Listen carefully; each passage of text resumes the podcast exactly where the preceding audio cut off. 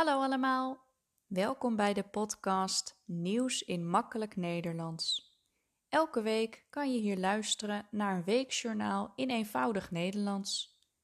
Ik probeer redelijk simpele woorden te gebruiken en duidelijk te spreken. Aan het einde van het journaal heb ik een opdrachtje voor je om je Nederlands te oefenen. Dit is aflevering 13. Ik bespreek een aantal nieuwsberichten van week 49. Nederland gaat een schilderij van Rembrandt van Rijn kopen. Het gaat om het schilderij De Vaandeldrager. Het schilderij komt uit 1636 en het was in bezit van een superrijke familie in Frankrijk. Nu komt het schilderij dus naar Nederland. Het zal een reisje maken langs alle twaalf provincies en tot slot komt het te hangen in het Rijksmuseum in Amsterdam. Goedkoop is het niet. De Nederlandse staat gaat er samen met twee verenigingen 175 miljoen euro voor betalen. Dat is veel geld, maar het is wel een echte Rembrandt. Even wat meer informatie over deze bekende Nederlandse schilder. Rembrandt werd in 1606 geboren in Leiden. Zijn vader was molenaar. Hij wilde al vanaf jonge leeftijd kunstenaar worden. Daarom ging hij werken bij een meester, Jacob van Zwanenburg. In die tijd had je namelijk geen opleidingen op scholen, je moest het vak leren bij een meester. Rembrandt heeft veel geleerd bij Van Zwanenburg en later ging hij in de leer bij een andere meester. Toen ging hij zelf kunst maken. Het ging heel goed met Rembrandt. Hij maakte veel schilderijen en verdiende veel geld. Hij kocht een mooi huis in Amsterdam. Hij trouwde met Saskia van Uilenburg, met wie hij vier kinderen kreeg. Helaas bleef maar één van zijn kinderen in leven. Rembrandt werd steeds populairder. Rijke mensen wilden graag een portret geschilderd door hem. Het bekendste schilderij is De Nachtwacht. Het is supergroot en hangt in het Rijksmuseum. De schilder stierf in 1669 op 63-jarige leeftijd. Hij was toen arm want hij verdiende minder geld met zijn werk en hij gaf wel veel geld uit.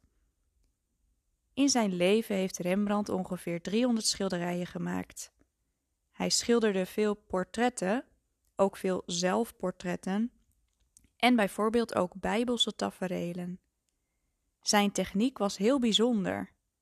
Hij was heel goed in het gebruik van donker en licht. Helaas heeft Rembrandt nooit geweten dat hij zo beroemd zou worden. Op 7 december is prinses Amalia 18 jaar geworden. Zoals ik vorige week al vertelde, is zij de oudste dochter van koning Willem-Alexander en koningin Maxima. Zij wordt later, als het goed is, de nieuwe koningin van Nederland. Amalia is nu ook lid van de Raad van State. Dat is een orgaan dat adviseert over wetten en ook uitspraak doet over conflicten tussen burgers en de overheid bijvoorbeeld. Formeel is de koning of koningin de voorzitter van de Raad van State, dus dat is nu koning Willem-Alexander. Amalia kan niet meebeslissen, maar ze kan wel veel leren over het land en over de wetgeving. Ze kan zich dus voorbereiden op haar rol van koningin. Goed, een update over corona. Het gaat iets beter met de cijfers. Iets minder mensen raken in Nederland besmet met het virus. Maar toch worden de regels waarschijnlijk niet versoepeld. Komende dinsdag, dus 14 december, is er weer een persconferentie van Mark Rutte en Hugo de Jonge. Zij vertellen dan over de regels. Het gaat dus iets beter in het land, maar nog niet goed genoeg om te versoepelen. Veel belangrijke operaties en behandelingen kunnen niet doorgaan omdat er te veel coronapatiënten in het ziekenhuis liggen. Dat is natuurlijk heel vervelend. Het gaat nu trouwens ook iets beter met de boostercampagne. Het kabinet wil dat alle 60-plussers voor het einde van het jaar een boosterprik hebben gehad. In het nieuwe jaar zijn de mensen jonger dan 60 jaar aan de beurt. Er komen strengere regels voor luchthaven Schiphol. Schiphol doet volgens experts en natuurorganisaties nu namelijk te weinig aan het beschermen van mens en natuur. Zo heeft Schiphol geen natuurvergunning. De vliegtuigen stoten te veel slechte stoffen uit. En ook hebben mensen die in de buurt van Schiphol wonen veel last van het geluid.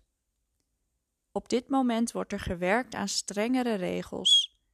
Dat betekent waarschijnlijk dat Schiphol het aantal vluchten moet verminderen. Dat is niet goed voor de economie, maar wel voor het milieu en de mensen. Als er geen strengere regels komen, dan gaan natuurorganisaties naar de rechter. Het is een lastige situatie. Misschien duurt de zaak nog jaren. Het lijkt erop dat de formatie bijna klaar is. De politieke partijen CDA, VVD, D66 en de ChristenUnie gaan samenwerken. Ze zijn nog druk aan het praten over de laatste punten. Een aantal belangrijke plannen van de nieuwe coalitie op een rij. 1. Er komt een nieuwe vorm van de studiebeurs. Het controversiële leenstelsel gaat dan verdwijnen. Studenten hoeven dan minder geld te besteden aan hun studie, zodat ze minder schulden hebben als ze gaan werken. 2. De kinderopvang wordt minder duur of zelfs gratis. Het wordt voor ouders dus goedkoper om hun kinderen naar de kinderopvang te brengen.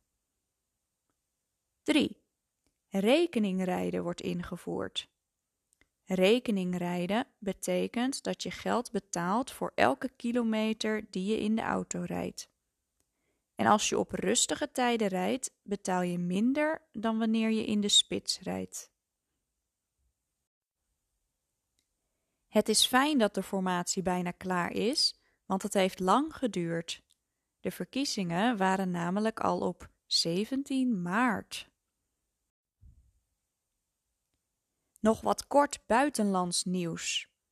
In Oostenrijk zijn drie mensen doodgegaan door een lawine. Er kwam heel veel sneeuw naar beneden. Een aantal skiers kwam onder de sneeuw terecht. En niet iedereen heeft dit dus overleefd. En op het Indonesische eiland Java zijn zeker 34 mensen omgekomen, doodgegaan, door een vulkaanuitbarsting. Ook zijn veel mensen hun huis kwijt. Bijna 2000 mensen moesten evacueren. Dan nu het opdrachtje van deze week om je Nederlands te oefenen. Het ging deze week onder andere over prinses Amalia, die later de koningin van Nederland zal worden. Wat zou jij doen als je koning of koningin zou zijn? Probeer te oefenen met de constructie zou plus infinitief. Bijvoorbeeld, als ik koningin zou zijn, dan zou ik vaak op bezoek gaan bij Nederlandse bedrijven. Maak een paar van deze zinnen. Dat was het voor deze week. Wil je de tekst ontvangen van deze aflevering? Stuur dan een mailtje naar nieuwsinmakkelijknederlands.hotmail.com. Bedankt voor het luisteren en tot volgende week.